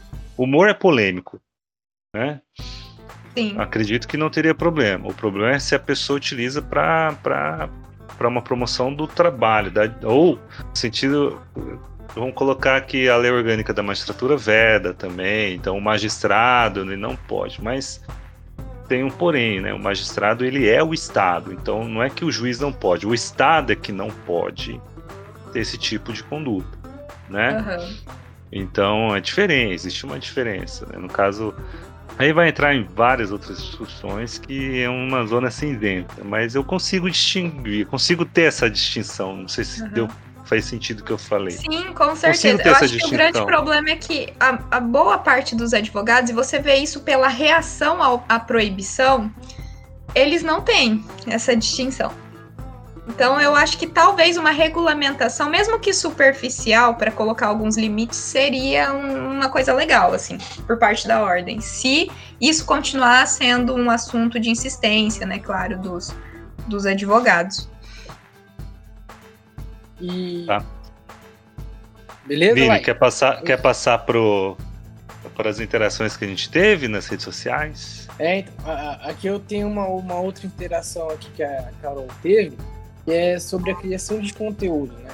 É, quais as dificuldades que encontra para criar o conteúdo jurídico, né, para o prejuízo crime, e, bom, é, essa daí é a primeira pergunta. Qual a dificuldade que você cria, que você encontra ali na hora de criar conteúdo jurídico para o justo crime?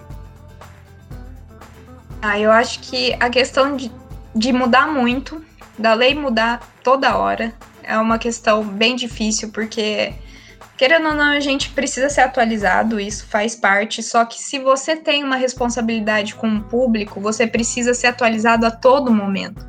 Então, assim, se você demora para para dar uma notícia, e muitas vezes eu demoro porque eu gosto de estudar o conteúdo antes de dar a notícia, é, acaba sendo não digo ruim, mas não acaba tendo até um retorno esperado de interação, sabe? De alcance e tudo mais. Então eu acho que essa questão da lei mudar muito, principalmente nos últimos anos, a, a seara criminal ela tem sofrido muitas alterações, acho que vocês até podem estar tá acompanhando, é, é uma das dificuldades. Tem a questão do tempo também, porque você fazendo muita coisa, para você produzir um conteúdo bom, um conteúdo de qualidade, você precisa separar um tempo para fazer isso.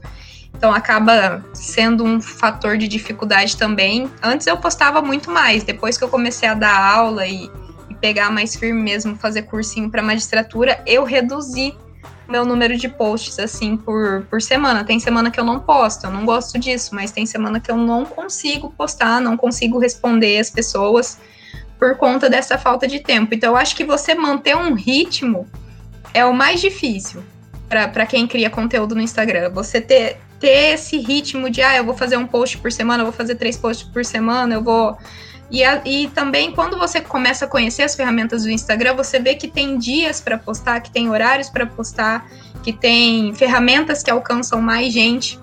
Então, assim, acaba sendo um monte de fator que você precisa encaixar na sua rotina. E às vezes eu tenho um pouco de, de dificuldade. Enfim, tem várias dificuldades, mas eu acho que as principais são, são essas mesmo. O tempo para manter uma rotina, um ritmo, porque os seguidores gostam disso, gostam de ter uma certa rotina, porque eles têm o perfil deles também. E, e a questão do, mesmo dessa questão do engajamento, de você ter que separar um tempo para estudar o engajamento e fazer as coisas certinho, assim, nem sempre dá, dá certos horários ou os dias ideais. É, tem as hashtags e tal, né? Tem, tem, tem tudo assim, isso. Tem, tem, uma, uma outra dúvida aqui que é um, é um pouquinho fora, mas é, por exemplo, assim, tem gente que fala que os seguidores gostam de ver a rotina pessoal. Ah, eu cheguei no escritório essa hora, tô no fórum aqui fazendo tal coisa você é um, é um conteúdo mais voltado para carreira de concurso, né, carreira pública, principalmente para policial. É, e seus seguidores também pedem, tem, sentem essa necessidade, olha, compartilha seu dia a dia, como é que é seu dia a dia, e você, se você compartilha também ou não. Uhum. Então, eu compartilho mais a questão de rotina de estudo, né? Por ser um Studgram, às vezes eu acabo compartilhando e isso gera uma certa interação porque principalmente concurseiro, seja de qualquer carreira, ele gosta de trocar experiência. Então, como eu tenho um público bem voltado a concurso, eles curtem esse tipo de coisa. Eu acho que nos perfis mais profissionais, é, por, por exemplo, perfil de advocacia, é, que é a advocacia mesmo, ou é o cara advogado, o pessoal já não sente tanto essa necessidade de você mostrar o que você está fazendo, o que, que você está estudando. A menos Bota que um isso tenha... Isso, a menos que isso tenha um reflexo no seu trabalho, no trabalho que você vai apresentar para eles. Então, assim, eu tento tomar cuidado com isso também para não virar uma coisa muito pessoal. Eu vejo muita gente pecando nisso, tornando o Instagram profissional muito pessoal, assim, não tem necessidade nenhuma de você postar o seu fim de semana inteiro no seu Instagram pessoal. E tem gente que faz isso no seu Instagram profissional. Tem gente que faz isso. Eu acho que isso afasta seguidor. Eu mesmo já deixei de seguir muita gente que estava excedendo os limites do conteúdo pessoal no Instagram profissional, sabe? Então tem que tomar muito cuidado, porque é uma linha muito tênue entre você buscar uma interação, você mostrar o que você está fazendo para ter uma interação legal e você começar a, como que eu posso dizer, a apelar pro, pro conteúdo do seu dia a dia. Então, assim, às vezes eu tento ter um equilíbrio e tento me concentrar em postar coisa pessoal, mais no sentido de, ó, oh, gente, comprei um livro novo, tô estudando ele aqui. Às vezes posto uma foto em casa, ó, oh, ou então, assim, quando eu falo de descansar, né? Que eu falo, ó, oh, pessoal, hoje é domingo, hoje eu tô descansando. E aí, o que, que vocês vão fazer? Vocês vão estudar, vão revisar a matéria ou vão descansar também? Umas coisas mais leves, sabe? Só para quebrar aquele negócio maçante de concurso. Mas a linha é tênue e a gente tem que tomar cuidado. É, eu, eu prefiro assim também, por exemplo, ó, faz um post ou outro ali, no, no sentido do seu, mas a, o que me cansa às vezes é, tipo, tem advogado aí que é amigo, o cara tá com 30 stories lá pra você ficar vendo, não tem como. Eu só vou clicando ali, ó, porque, tipo, eu tenho um limitador de tempo. Eu uso ali 20 minutos por dia, é o meu limite. Uhum. É pra não ficar ali e perder um, é uma ferramenta. 20 boa, minutos? Nossa. 20 minutos por dia. Você usa, você usa menos lá? O quê? O Instagram? Rede social? É. Acho que bem menos. Ih, velho. É, então, mas é porque. Aí ninguém eu... pergunta pra mim, hein, que eu não vou responder essa aí, não. Quantas horas? Não, mas é pra você também é ferramenta de trabalho, né? Sim, sim. Ó, rendeu uma experiência aí, tipo, fascinante, né? Curso, professor. E, e cliente de processo também, já te rendeu ou não? já rendeu consulta gratuita, né? Que o pessoal enche o direct, né, para saber do que, do que você sabe. Mas é, eu, eu, muita gente me pergunta disso. Se tem como você angariar cliente pelo Instagram, que não é uma ferramenta comum para isso, por, por não ser uma ferramenta popular. Isso eu tô falando na área criminal, tá? Na civil eu não, não tenho propriedade para falar. Acho que na é, família que é bom. Nosso é, na família. Nosso amigo na família Tiagão é bom. na família é bom. Eu já vi também na prática, amiga minha, que, que tá dando bom. Mas assim, é, eu acho que tem como é possível você fazer um perfil voltado a, entre aspas, captar, né? A você atrair novas clientelas, atrair pessoas. Só que eu não acho que seja o naipe do meu perfil. Meu perfil é um perfil mais voltado tanto para a área acadêmica quanto para a área de concurso. Não quer dizer que não tenha leigos no meu perfil. Tem leigos no meu perfil, tem gente que interage, tem gente que pergunta, tem gente que dá pitaco e eu gosto disso. Só que são a minoria a maioria do meu perfil é o público profissional já. É o público acadêmico, é o público da advocacia, é o público do MP, do judiciário que tem também. Então, é, o meu perfil, a forma que eu estruturei o meu perfil não foi para isso, sabe? Até porque eu comecei antes quando eu ainda estava no gabinete, então não tinha pretensão profissional nenhuma. O que eu achei legal e eu tentei investir foi na questão da, das aulas, que eu consegui né, é, entrar no, no ambiente de cursinho através do Instagram, com as aulas que eu postava no Instagram, e aí eu comecei a investir em postar aulas para conseguir mais trabalho nessa área. Ampliar. Ampliar, e deu certo. Só que, então assim, o meu perfil ele tem uma a questão profissional, a questão que me rende é, financeiramente, ela é mais a questão acadêmica. Mas é possível, é possível angariar cliente, só que você tem que fazer um trabalho totalmente diferente. Você tem que fazer um trabalho com outra linguagem até, sabe? A minha linguagem no meu perfil, por mais que eu tente explicar as coisas, é mais técnica. Então, se você vai falar com leigo, seu perfil tem que ter uma linguagem mais acessível. Então, tudo é diferente, cada, cada objetivo, por isso você tem que ter um objetivo muito delimitado quando você quer fazer um Instagram e investir no, Instagram, para você seguir o caminho certo para o seu público.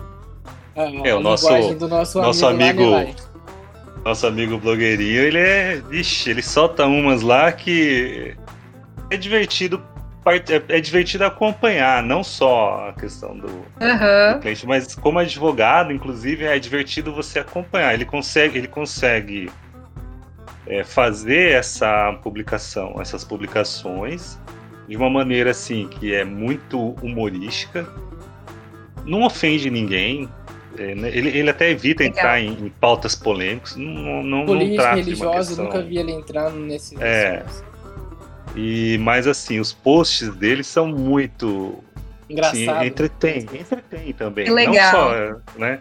É, e, e de vira e mexe ele aparece lá com uma polo laranja, porque no escritório dele tem um, um espelho inteiro, assim, uma parede inteira de espelho lá.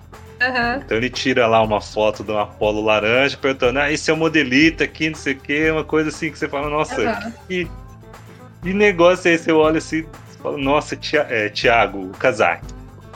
É, Tiago Kazak é advocacia, né, Vini? É.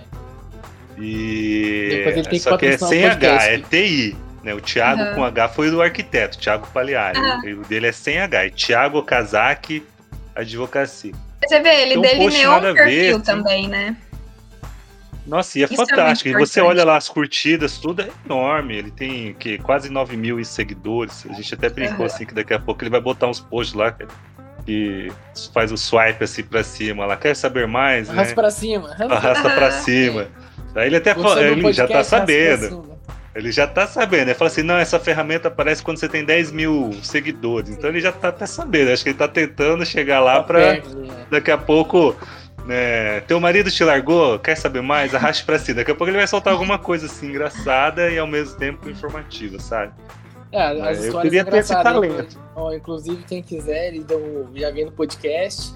acho que foi o quinto ou sexto, que tiver quinto. curiosidade. Olha a treta. A, é, as tretas tá tudo lá, mas é treta mesmo. É de Sim, inclusive eu acho que vai render um segundo episódio, porque é, pelo que ele falou tem umas coisas lá. Com, com o tio, é só treta mesmo. Uhum. É, mas ó, voltando aqui, é, Carol, né? tem um pessoal aí que tá meio perdido. Você até recebeu a, a pergunta. Hoje o pessoal sai da faculdade, tem um obstáculo do OAB que não sabe quando que vai ser, então tá, tá meio perdido qual é, como que hoje você dá uma dica para quem quer decidir qual carreira, se informar qual carreira seguir? Olha, eu acho assim, no... é, eu sei que tem muita gente que sai da faculdade sem saber que carreira seguir, mas o ideal é você ir desde a faculdade procurar um estágio, procurar conhecer, porque não é não é ideal você sair do quinto ano querendo continuar na área jurídica sem ter ideia do que fazer pelo menos uma ideia. Então, o ideal seria que essas pessoas buscassem um estágio, nem que seja no quinto ano, e procurassem conhecer melhor essas áreas. E o que eu posso dizer é estuda, sabe? Ah, eu não sei quando vai ser o AB. Começa a estudar. Não espera para estudar para as coisas muito depois. Isso serve para concurso, serve para OAB, isso serve para a vida. Vai estudando. Ah, eu não sei se eu quero MP ou se eu quero advogar, mas eu sei que eu gosto de direito de família. Comece a estudar direito de família vai fazer uma pós, vai fazer uma especialização. Você quer carreira acadêmica? Vai se informar, procura conversar com gente que fez mestrado, com gente que passou pela carreira acadêmica, o que, que você precisa fazer. A minha dica é não fique estagnado, não fica parado no tempo esperando as coisas quase acontecerem para você fazer acontecer, sabe? Porque isso é um erro. Eu eu confesso que eu gostaria de ter começado a estudar mais firme para magistratura antes. Porque logo que eu me formei, eu estava trabalhando no gabinete, eu não tinha nem tempo para fazer uma, uma rotina muito, muito perfeita, né? Mas eu acho que eu poderia ter me esforçado mais para já ir é, buscando formas de render mais meus estudos. Eu acho que eu estaria mais à frente se eu tivesse feito isso logo que eu saí. Isso tudo nunca é perdido, independentemente da área que, que essa pessoa vai querer. Então a minha dica é corra atrás desde já, para ontem. Não fique esperando a OAB chegar perto, não fique esperando decidir que concurso vai fazer. É, não esperar a água bater na bunda, senão você afoga. Exatamente. É o que e... muita gente faz, né? É, aí eu me arrependo também. É, é difícil a gente pensar no passado a gente sempre pensa, oh, podia ter feito mais, podia ter rendido mais, ter mais experiência. Mas uhum. é, ao mesmo tempo que é ruim, você ter esse pensamento é bom porque te impulsiona a produzir mais, né? Com certeza. E, assim, uma, uma outra pergunta aqui que a doutora Carol recebeu é como você concilia o estudo, o trabalho, o digital e como organiza suas horas, horas líquidas de para estudo, né? Tá dentro da mesma dentro da mesma pergunta. Ah, eu não concilio, viu? Alguma coisa sempre vai sair prejudicada. É, eu vi um meme que eu achei engraçado, falou assim, ah, o segredo de fazer tudo é fazer tudo mal feito. Mas não pode fazer isso, você tem que ter prioridades na sua vida. Você estabelece as suas prioridades. Quais são as suas prioridades hoje? Você escolhe lá três coisas que você consegue fazer e investe nelas. As outras você vai deixando para as brechas. Então, assim, no meu caso, tem a questão do trabalho, que é a minha prioridade hoje, que me atrapalha, entre aspas, no estudo, porque trabalho é trabalho, não tenho o que fazer. E tem o estudo da magistratura. Então, são as duas coisas que eu tô focando mais. Igual eu falei para vocês, o Instagram ficou um pouquinho de lado, não tá totalmente de lado, mas existem semanas que eu não consigo postar existem, eu já fiquei quase um mês sem postar porque eu estava me, me dedicando mais ao estudo da magistratura. Então, assim, você precisa estabelecer quais são as suas metas, quais são as suas prioridades. Olha lá sua prioridade número um. Quanto tempo que ela exige de você? Você pega todo esse tempo e o que sobrar você enfia as outras prioridades. Porque senão você vai querer fazer um pouco de tudo e não vai fazer nada. Por exemplo, eu queria fazer mestrado, queria muito, muito, muito fazer mestrado para conseguir alçar uma carreira acadêmica maior. Só que eu percebi que se eu começasse mestrado esse ano, eu não ia fazer mais nada, entendeu? Eu não ia conseguir dedicar o tempo que eu precisava para minha advocacia que eu acabei de abrir, eu não ia conseguir estudar o tempo que eu necessitava para magistratura. Então eu abdiquei de uma coisa que poderia ser minha prioridade para me dedicar a outra prioridade. Então, eu acho que a dica que eu dou para as pessoas é: pega o que você mais quer na vida, investe nisso, e no tempo que sobrar você vai colocando as outras coisas. Ah, não, não tenta abraçar o mundo, porque muita gente vê que eu faço bastante coisa e acha que assim, às vezes eu até tento desmistificar isso no Instagram. Eu não quero passar essa imagem que eu odeio blogueiro que passa a imagem de vida perfeita. Eu não gosto disso. Mas é, as pessoas falam: Nossa, como você faz para fazer tudo? Eu não faço tudo. Tem coisas que infelizmente eu abdico de fazer. Tem coisas que infelizmente eu adio. Eu deixo para depois, é igual aconteceu com o mestrado, né? Que todo mundo falou: Nossa, como que você consegue fazer mestrado e estudar para magistratura? Não consegui. E tá tudo bem não conseguir. Porque nós somos humanos, a gente tem um, um limite. Eu estudo de madrugada, porque eu gosto de estudar de madrugada, porque aí todo mundo fala, nossa, mas você consegue estudar até de madrugada. Por quê? Porque de manhã eu não consigo, porque eu tenho outras coisas para fazer. Então, assim, não acreditem na vida perfeita, ninguém faz tudo, ninguém. Ou então faz mal feito. Então, é, eu acho que é isso também, a pessoa ter noção de que ela tem uma limitação, como todos os outros seres humanos, e no ritmo dela escolher uma prioridade fazer planejamento também. Isso, eu sei que isso é clichê, falar negócio de planner, de, mas eu faço, dá certo para mim. E eu anoto, eu anoto minhas metas de estudo, eu anoto que eu vou estudar no mês, eu anoto que eu vou estudar na semana, e eu vou tentando ticar tudo que eu consegui, e o que eu não consegui serve para eu tomar vergonha na cara e conseguir na próxima semana. Então eu acho que é mais ou menos por esse caminho. Bacana, bacana. O Diego tem 24 tá ouvindo? horas só. Eu tô ouvindo, é que o telefone não tá tocando aqui. Ou então, o dia tem 24 horas, né? Tem que, ser, tem que escolher suas prioridades, é, é. escolher suas lutas, não dá pra abraçar o mundo de uma vez, não. Então, então às vezes a gente, a gente fica meio assim, ah, é aqueles coaches, sabe? Nada contra coach, pelo amor de Deus. Mas assim, às vezes a gente vê os coaches jurídicos de estude enquanto eles dormem é, parece que funciona muito bem na internet, mas você não, não sabe o que aquela pessoa está fazendo fora da internet. Então as pessoas têm que tomar muito cuidado com os influenciadores digitais de vida perfeita. Eu gosto de ressaltar isso porque vida perfeita não como existe. Como que o Vini gente. falou, no, no, como que você falou, Vini, no episódio passado, coach quântico lá, tem 10 ah, é. vagas, é. mil concorrentes, é. e pro coach os mil vão passar, né? O coach, é, então, o coach quântico, eles vendem muito isso, né? E eu também não gosto, eu acho que tem que tomar muito cuidado com esse negócio de coach, é perigoso. Sim. Porque. A área jurídica tem muito. É, vende coisa que não tem como fazer, cara, é incapaz. Né? Por exemplo, o coach quântico lá tem é, 10 vagas para magistratura, 3, 3 mil pessoas se inscreveu, até mais, ele fala, olha, todo mundo vai conseguir. Não vai, não vai, é, é seleção natural da vida, não vai. Então, Ó, oh, não deu, cara, tudo bem. Tenta na próxima, se esforça, né?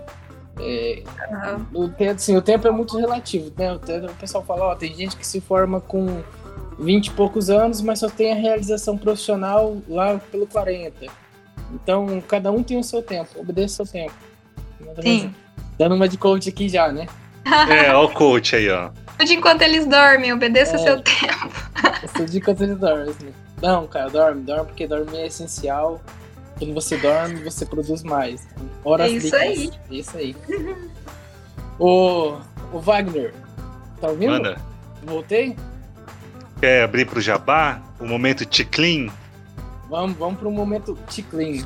O momento Jabá.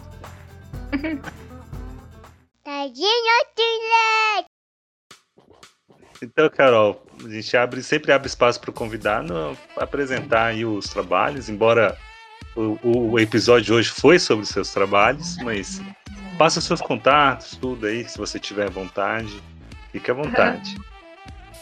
Ah, então, é, igual eu falei para vocês, atualmente eu tô atuando na advocacia criminal aí, criminal e tributária. A gente tá se aventurando nessa área tão gostosa, né, que é a advocacia, apesar de meio dolorosa, mas é gostosa também.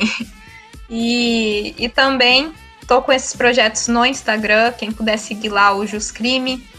Segue lá, pode interagir, pode mandar dúvida, mandar pergunta, dica de conteúdo. Eu adoro receber, tem muita coisa que eu posto lá, que os projetos, inclusive, são tudo dica da, da galera que segue. Pode mandar tanto lá no Juscrime quanto no meu e-mail também, carolinasequema.gmail.com. E é isso também, pessoal que, que, quiser conhecer um pouco mais do trabalho, conhecer um pouco mais das, das aulas, dos cursos que eu dou, só entra lá no Juscrime que tem tudo lá. Eu recomendo conteúdo de qualidade, é difícil a gente encontrar conteúdo bom hoje na internet, né? Muita, muita gente só quer mostrar coisa que não é produtiva, então tá lá um conteúdo é. bom, de qualidade. E, bom, a primeira coisa que agra agradecer a todo mundo está nos acompanhando, pedir desculpa pela falha técnica hoje, principalmente com a nossa convidada, os nossos espectadores agora da Twitch e depois quem vai ouvir nas plataformas. Desculpa, vou corrigir aqui os nossos erros. Na plataforma Próxima... é tranquilo, Vini, vai estar tá editado. É, na plataforma vai estar tá editado, né? Ficou, ficou ruim aqui. Mas a gente está se adaptando, né? Nessas ferramentas aí, vai se adaptando. Sempre melhorar. Desculpa aí, pessoal. E o Lai, você faz o nosso jabá hoje? É, siga a gente no nosso Instagram, arroba podcasttod. É, o nosso e-mail é o podcasttod.gmail.com, é Gmail mesmo, a gente não tem grana para ficar bancando é, domínio na internet ainda, né? Quem sabe se o HostGator nos patrocinar um dia, quem sabe, né? É, ou qualquer editora aí que nos patrocinar, a gente bota aí o, o site e tudo mais para isso. Só seguir a gente lá. A gente sempre está colocando lá os nossos últimas atividades. Tivemos agora um arquiteto, Thiago Pagliari, que foi bem bacana. É uma visão diferente desse mundo burocrático da arquitetura. O Sandro, com certeza a gente vai chamar de novo, porque psicologia, nossa, psicologia é muito massa, muito interessante, muito bacana. Ele foi até um pouco módico na, na parte dele, assim. Eu acho que ele não quis polemizar um pouco, mas, né, curte lá, é, é, ouçam o episódio dele, que foi muito bom. Tivemos também o Custode, né, Vini? Custode. Foi engraçado. Fizemos o, o, pegamos aí acadêmicos de direito, fizemos as perguntas mais engraçadas possíveis, mais humorísticas possíveis, né? O dicionário jurídico que vai ser, o próximo vai ser com, acho que são quatro arquitetos.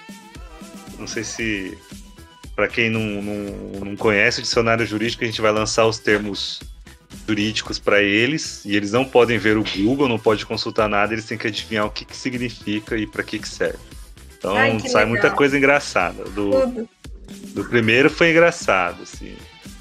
Teve um probleminha técnico lá, não dava para ouvir direito um ou outro, mas foi bem, fora isso, foi bem engraçado. Foi e é isso aí. Mais alguma coisa? Esqueci de falar alguma coisa? Acho que não, né, Vini? Ah, eu acho que não. Depois a gente confere na edição. tá bom, Carol, muito obrigada. Né? Obrigada a vocês. Muito legal, gente. Obrigada mesmo pelo convite. Eu adorei. Parabéns pelo trabalho de vocês. É isso aí. É mais ou menos o que eu tô tentando fazer, levar conteúdo gratuito e de qualidade para o pessoal. Isso aí, muito obrigado. Boa, Obrigado. Aí, Vini, a hora que você quiser. Beleza, obrigado, pessoal. Até a próxima.